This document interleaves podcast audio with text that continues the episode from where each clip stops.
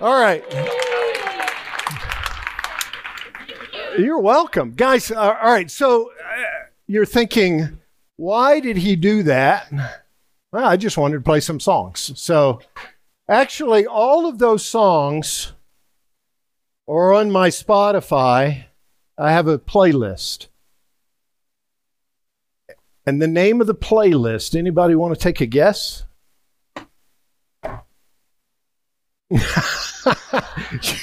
You know, I keep saying that. Sooner or later, Ted, it's going to be the correct answer. Yeah. Somebody's saying, oh, yeah, that's just what I was thinking the name of it was. And some of you in the back, you're thinking, I'm not sure I can read that. Sehnsucht means longing. It's a word that C.S. Lewis taught me. Through his writings, he brings up Sehnsucht over and over. He said it's a German word that means deep yearning, longing, ache. I'll teach every fall in Austria at a German, they speak English as well, but a Bible school. And when I mention this word, they all immediately grasp it. We don't know the word, but we know the concept. Every one of us has a Sehnsucht deep within us. It's a deep thirst. It's a deep longing. It's something that Lewis said accompanied him his entire journey. When he was 6 years old and he was standing outside, his family moved to, if you are a Lewis fan, the Little Lea, the house that he moved to when he was 6 years old. He was looking in the distance at the Castlereagh Hills, and he said those hills evoked something in me that they would not satisfy. And through his journey of abandoning the church and moving into atheism and the occult and all sorts of other experimentations, he said his Sehnsucht was accompanying him. Then when he was climbing out of that, and he became an agnostic again, and then a deist, and then a theist, and then a follower of Christ, becoming what he referred to as the most reluctant convert in all of England. He said, my Sehnsucht accompanied me the whole way.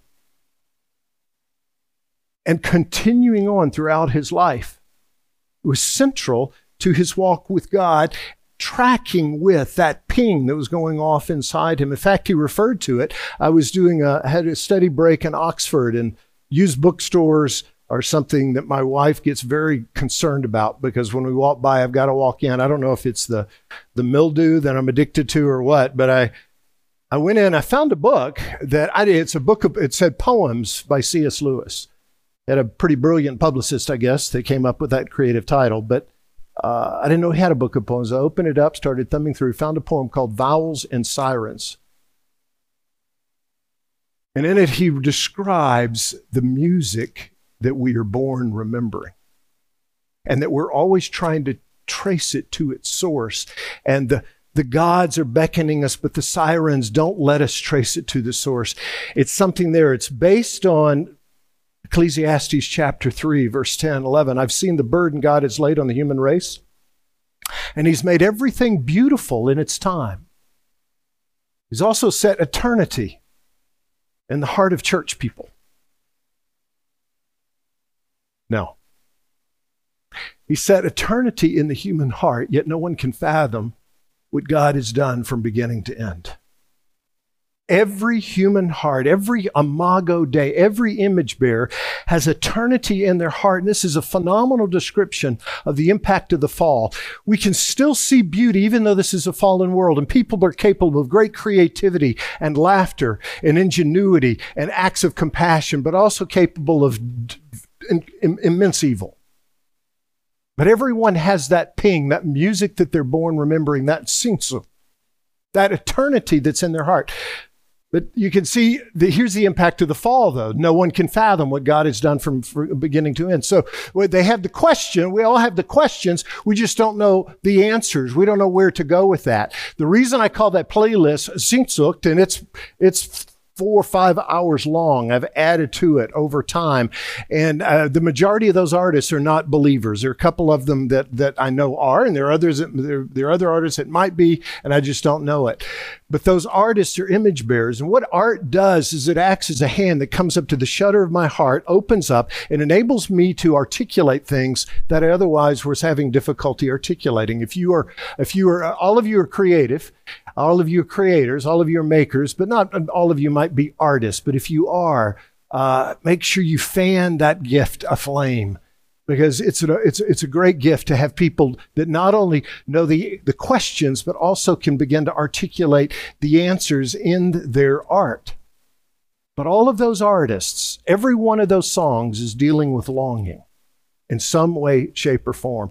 Every one of those songs is dealing with Sehnsucht, is dealing with yearning. Now, when I talk about longing, I'm not referring to the longing to be an NBA basketball player or a concert pianist or the CEO of my company or this or that. I'm referring to longings such as, this is not, here we go, significant, things like for significance and intimacy and love and identity and dignity and security and meaning and wholeness, acceptance and purpose, shalom, connection, impact, influence, destiny, goodness, truth, beauty, belonging, joy, justice, triumph, freedom, resolution. The list goes on and on and on. There is not a human being that doesn't have these longings in his or her deep within their hearts. Now, for you, it could be that purpose and influence are right there. And then for you, it could be intimacy or identity. We fluctuate. We're not all dealing with all of these longings to the same degree, but there are different times in our journey that they raise their head. And this is not a list that is for Christians or unbelievers. It's for all of us. And tragically, often within the church, you don't see a whole lot about that. But I'll tell you this, Hollywood knows this list. You have never seen a movie and been impacted by a movie that didn't address one of those. These are longings that are from the garden. Now, they've been hijacked by our sin nature, and Paul refers to them as deceitful desire. So these great longings can then trick us into with deceitful desires, and they can become idols. Somebody that is pursuing to fulfill the difference is not whether we have the longings. The difference is how we seek to fulfill them, and that's where sin comes to play. That's where our misguided natures come to play. But let's say security. If somebody is embezzling money from their company or stolen, it could be that security. People that move down from marriage to marriage to marriage, it might be identity, it might be intimacy.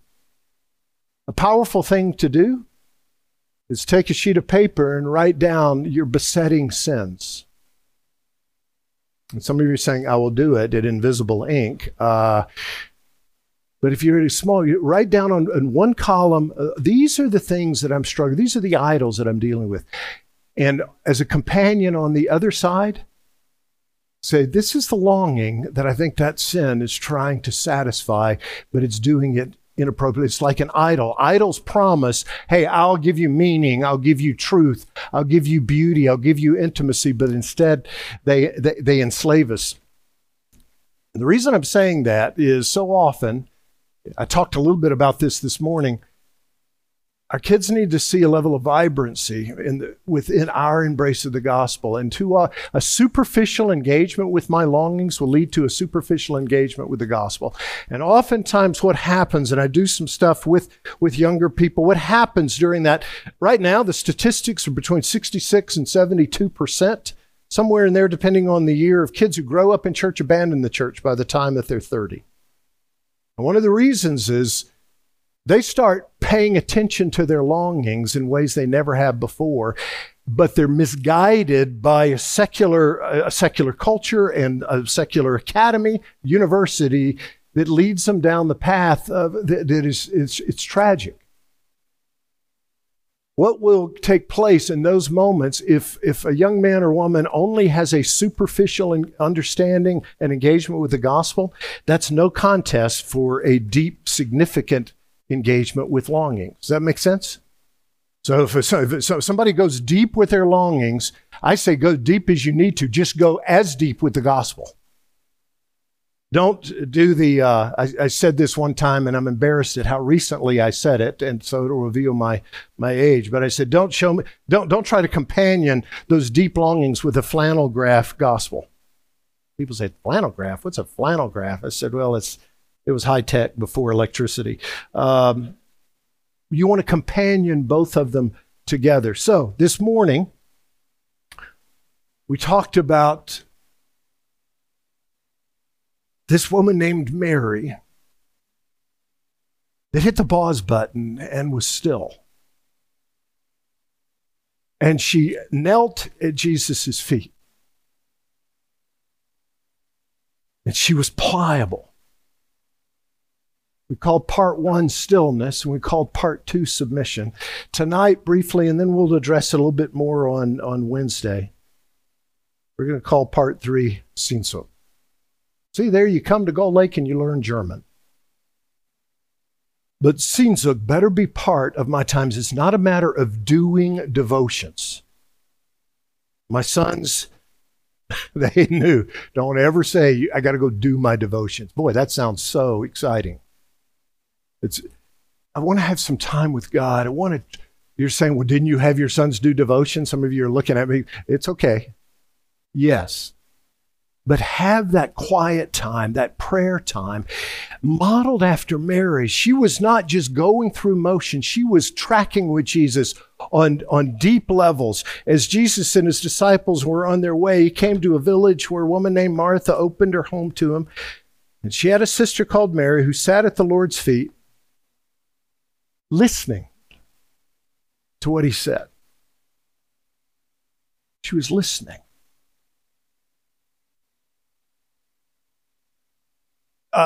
Several years ago, I'm on the board of a ministry called International Arts Movement. It's Makoto Fujimura's ministry, and we've been friends for a number of years. I was in New York, and I checked into my hotel. It was a Tuesday afternoon. I'd flown actually from Florida, and I was dead tired. It was 3 or 4 in that afternoon, and I had a meeting that night, and I was thinking, there are not enough 5-hour energies that are going to get me through tonight.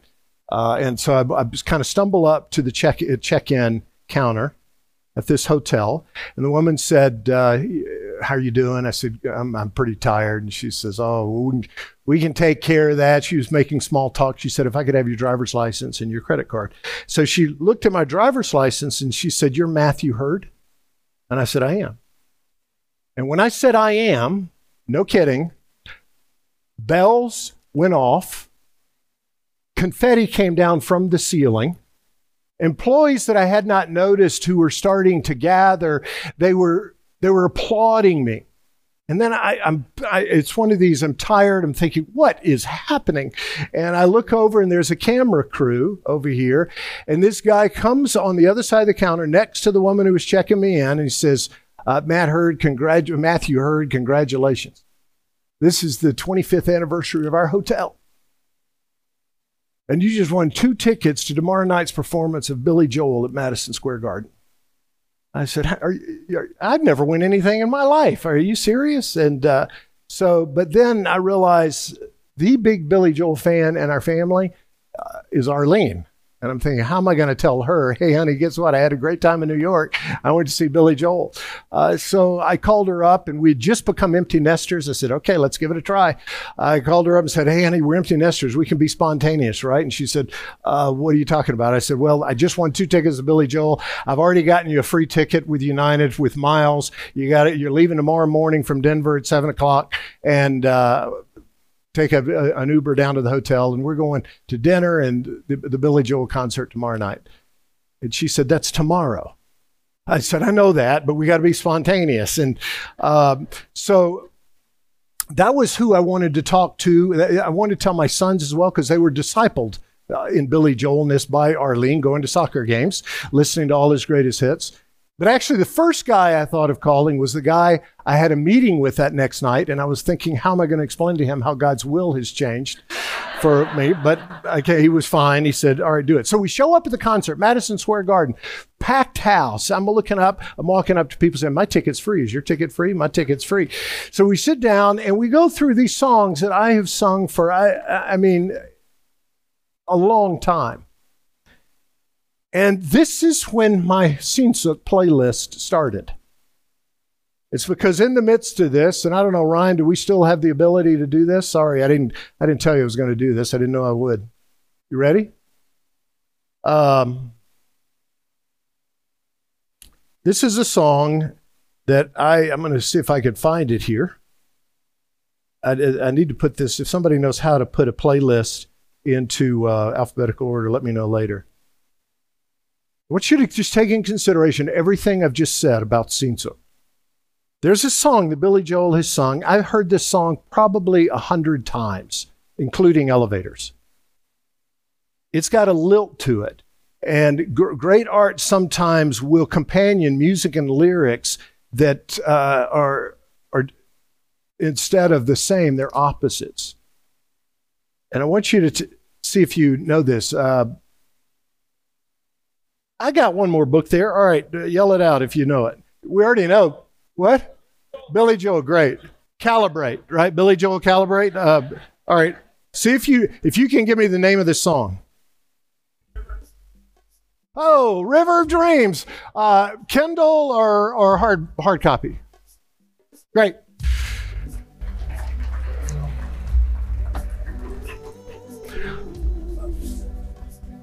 Oh, thank you. Are you? You're gonna do that. Do you guys recognize this song?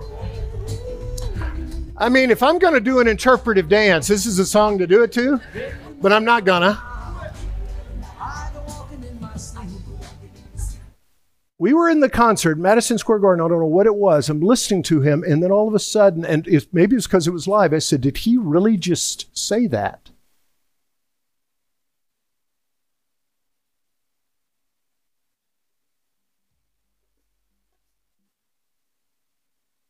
We can keep going. Sorry,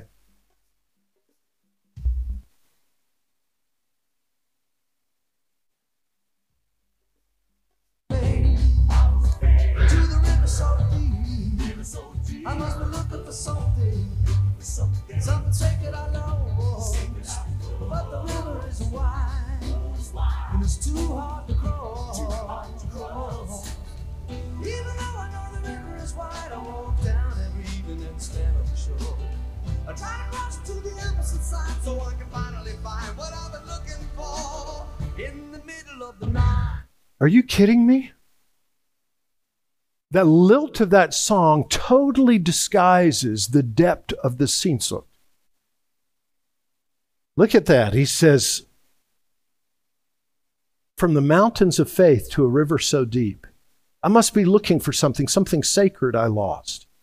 Even though I know the river's wide, I walk down every evening, I stand on the shore and I try to cross to the opposite side so I can finally find out what I've been looking for. In the middle of the night, I go walking in my sleep through the valley of fear to a river so deep. I've been searching for something taken out of my soul, something I would never lose, something somebody stole. I don't know why I go walking at night, but now I'm tired and I don't want to walk anymore. I hope it doesn't take the rest of my life until I find what it is that I've been looking for. There came a moment in your life. You know, Billy Joel, he says later in that song, I'm not a man of faith. You know, it's just something distant. But he's honestly articulating, and one of the beauties that you and I have as followers of Jesus is we can grasp that Sehnsucht and companion it to Jesus. Now, it's not a one-time thing. It's daily engaging with my longings and celebrating the beauty of the sufficiency of the gospel in the midst of it. And actually listening. What if, I don't know where Billy Joel is. I've heard him interviewed a few times, but what if he sat at the Lord's feet listening? We've all got the Sehnsucht. In fact, Jesus said, the listeners are my sheep. And so as a sheep, I come before him and to calibrate, to adjust my journey, to get it refocused, to get it re-energized. Yes, I'm submitting to him and becoming pliable in the presence of his lordship, but I'm becoming authentic regarding, even more authentic today perhaps than I was yesterday, regarding my Sehnsucht, regarding my pain, regarding my hopes, regarding my dreams. Holy Spirit, would you give me insight? May I hear Jesus? May I listen to his voice? And all who've come before me, Jesus just says, are thieves and robbers, but the sheep have not listened to them. So when I calibrate, I'm coming to the feet of Jesus and saying, it is your voice above all others that I care about. I'm not going to deny my Sehnsucht. I'm bringing it here. In fact, you've authored this. You've said, I've put in you a hunger for significance, but I'm going to beckon you to a purpose that is beyond your wildest dreams. And you go down that list and begin to process them over and over. And in that same passage, he says, people come along and try to trap my sheep. They try to steal and to kill and destroy. But I've come that they may have life and have it to the full. And the word that he uses there, I heard this long ago. It was kind of a super spiritual thing. It's not a super. This is central to Jesus's mission. Discipleship, that was his strategy. His mission is bring the cosmos back to life. And every human being is born dead in their what? Ephesians 2. Dead in our transgressions and our sins. But he has made us alive. So we're born with, I mentioned it this morning, thought I'd show, we're born with, at the bottom you say bios, biological life, suke, every human being has that. But in the garden, God said there's this tree of the knowledge of good and evil and the tree of life.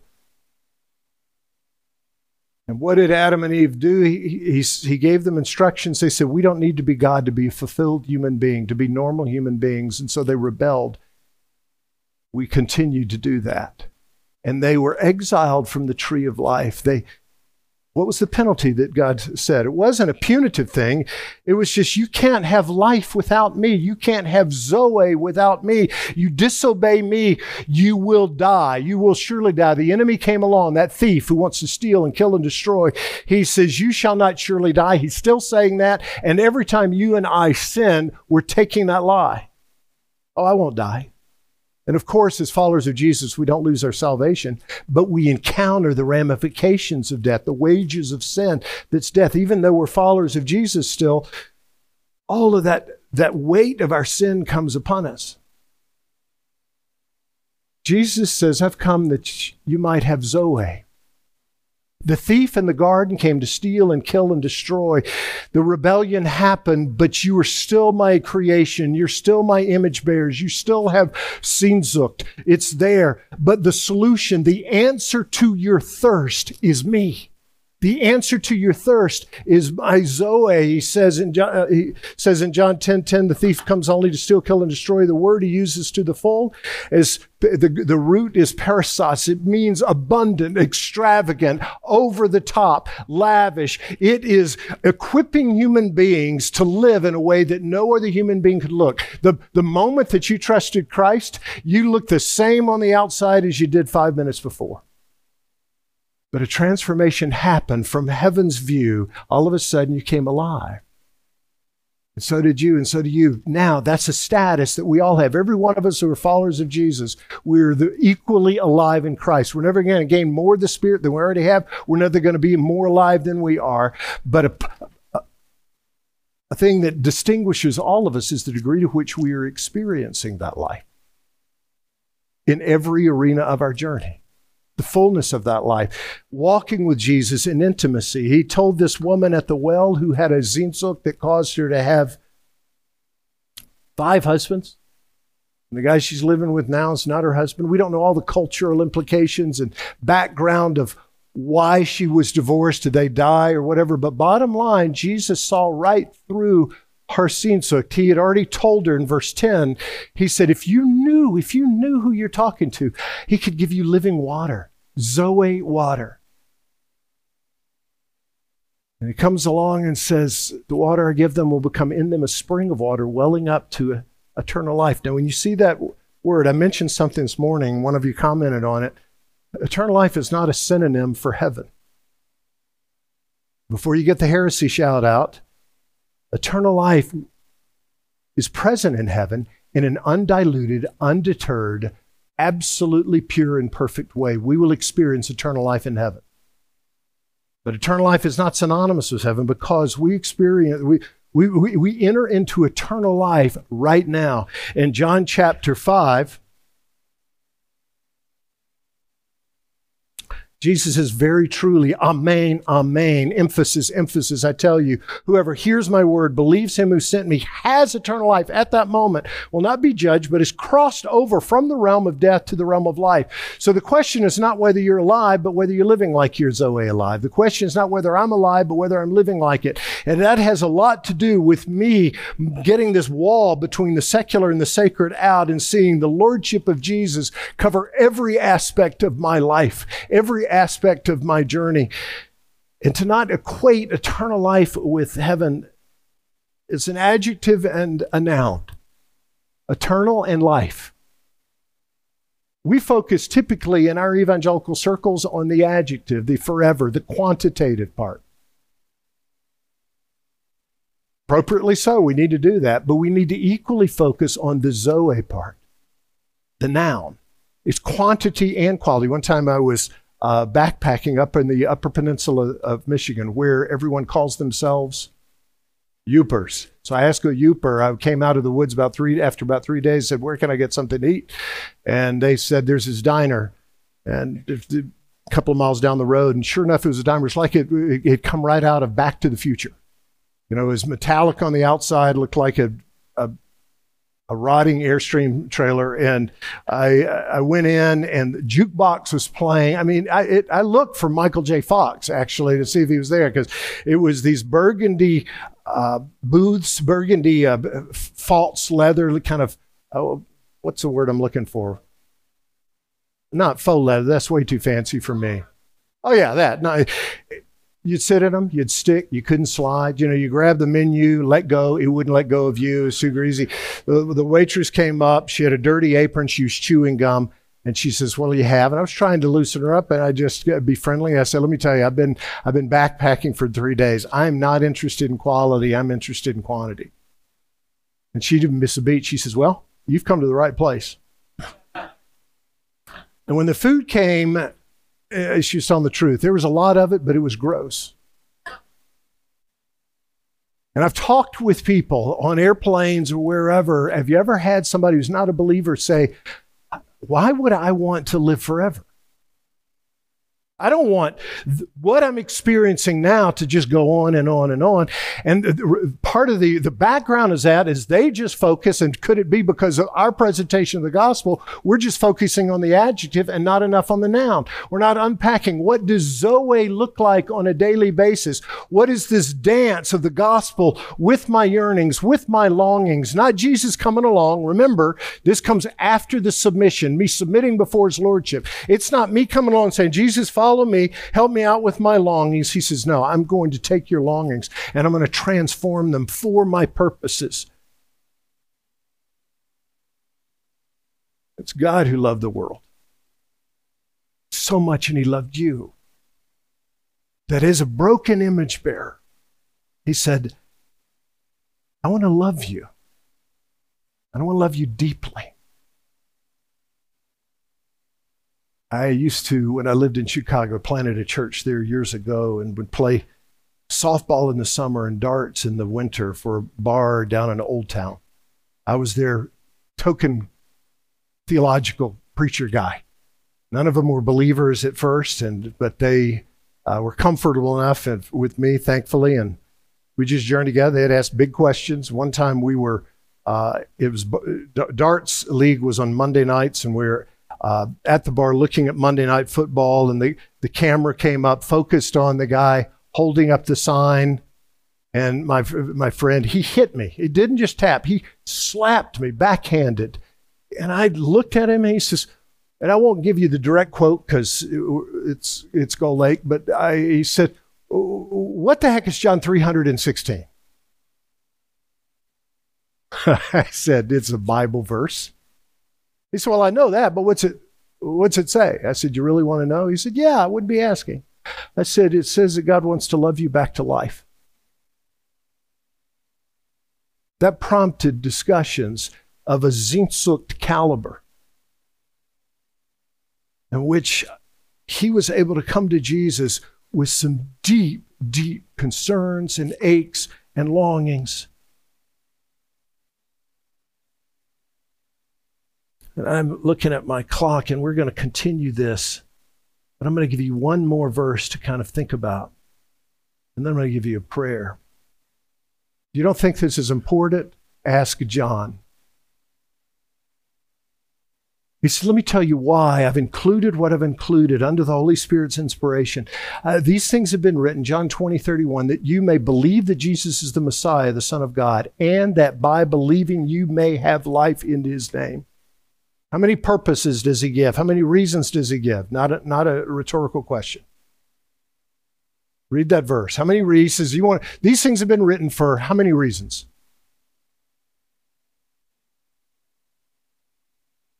Got an "and" in there, so that should give you a hint. Number one, believe in Jesus as Messiah, and that by believing, you may have life in his name. So there's that punctiliar belief of salvation, of trusting Jesus as Messiah. And then there's that ongoing trusting him, believing the gospel on a daily basis, where I'm engaging with my Sehnsucht underneath with a pliable heart before his lordship and listening to what he says to me about my journey, and a journey in which I say I want significance. For example, the world says to get significance, you do this, get this title, get this amount of money. What does he say? You want to be significant? Become a servant. Take up your cross and follow me. So I'd encourage you in your quiet times, in your devotional life, come to the feet of Jesus. Still yourself. Discipline it. And then be submissive as Plato. Mold me, shape me, Jesus. But you're not just doing it. I'm not just doing it in a religious sense. Going through religiosity and going through the motions. I'm doing it deep from the heart. What does Jesus say in Matthew 15? These people, they worship me with their lips, but their hearts are far from me. Therefore, in vain do they worship me. Engaging my heart is absolutely vital. When I come before, and so when Mary was kneeling before him and actually listening, he said, this is one of my sheep. She wasn't listening for religious instruction. She was listening for life instruction. She was listening for what she and all of her companions started calling the evangelion, the good news that is to go throughout the world in places like Russia and Gull Lake. And Jesus, all the while, is using us as his tool to beckon one another back to life. And once we're alive to, on a daily basis, experience life in his name. And so I'll give you this to chew on. Part A, I'll call it orthodoxy. You can call it number, but it's the right belief. It's necessary. Part B, vibrancy. Purpose B, vibrancy. Some of you asked me about my statement this morning that too often our kids see our orthodoxy but not our vibrancy. Could it be that we're not coming before the feet of Jesus with our Sehnsucht in tow and able to therefore articulate with our kids authentically, this is what's going on in our lives. Mom and Dad, we're dealing with identity issues, or we're dealing with whatever it might be. It's not one or the other. It's both and. It's not vibrancy without orthodoxy, but too many of our kids are not seeing our vibrancy, and as a result, they're wanting to have nothing to do with our orthodoxy. I studied years ago with a gentleman named Francis Schaeffer. In the last 2 years of his life, in Waymo, Switzerland, and he used a phrase I've never forgotten called dead orthodoxy. And he says, the church's greatest enemy is not from without. It's from within. And right now, we are entering a period that we have never encountered in our culture. But the greatest danger right now is still not on the outside, but it's within the church. Will we actually live the gospel? Because if we don't, too often, we just speak orthodoxy to the unbelievers in our lives, and they don't listen, so what do? We just scream it louder. How's that working for us? But what about if we proclaim the orthodoxy while we're modeling the vibrancy? And even this morning, as our friends from Russia were sharing, was saying, these guys are contagious. There's a vibrancy about them. And that vibrancy is what paves the way for a proclamation of orthodoxy. So in my time, my quiet time, in my devotional life, when I'm calibrating, I'm coming before him, kneeling and submitting and bringing my Sehnsucht to him. And I'm not just doing it out of a desire to deepen my orthodoxy. I'm doing it out of desire to deepen my orthodoxy so that my vibrancy can be there. Too many evangelicals, we know orthodoxy and vibrancy. We know the lyrics of the gospel, but not the music, and therefore there's no dance.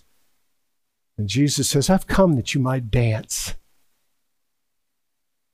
that you might live abundantly, not with a smile pasted on.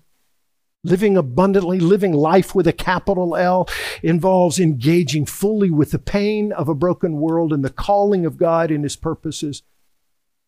But it starts at his feet always. Say, Jesus, I submit before you as clay, and I bring you my Sehnsucht, my longings. I'm going to read a prayer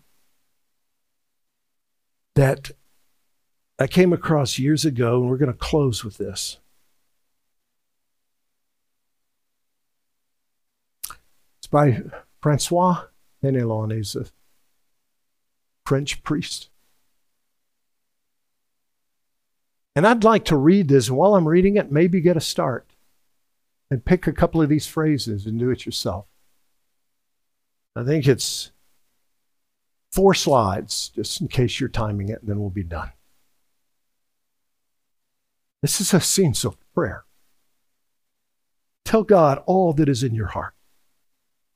As one unloads one's hearts, its pleasures and its pains to a dear friend, tell him your troubles, that he may comfort you. Tell him your joys, that he may sober them. Tell him your longings, that he may purify them. Tell him your dislikes, that he may help you to conquer them. Talk to him of your temptations, that he may shield you from them. Show him the wounds of your heart, that he may heal them. Lay bare your indifference to good, your depraved tastes for evil, your instability. Tell him how self-love makes you unjust to others, and how vanity tempts you to be insincere, and how pride disguises you to yourself and to others. And he continues, he says, if you thus pour out all your weaknesses, your needs and troubles, there will be no lack of what to say. You'll never exhaust the subject. Blessed are they who attain to such familiar, unreserved dialogue with God. Jesus said, Mary has chosen what's good.